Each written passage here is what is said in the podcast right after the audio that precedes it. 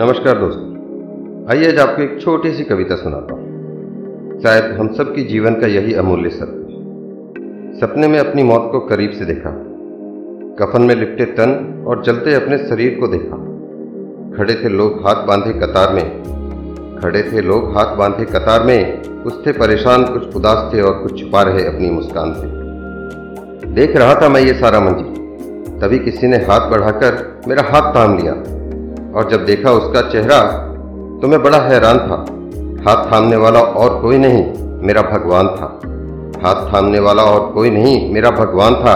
चेहरे पर मुस्कान और नंगे पाँव थे।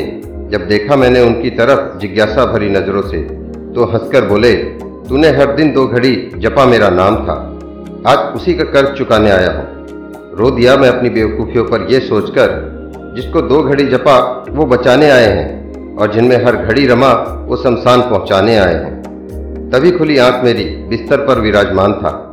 कितना नादान था मैं, हकीकत से अनजान था। कितना नादान था मैं, हकीकत से अनजान था।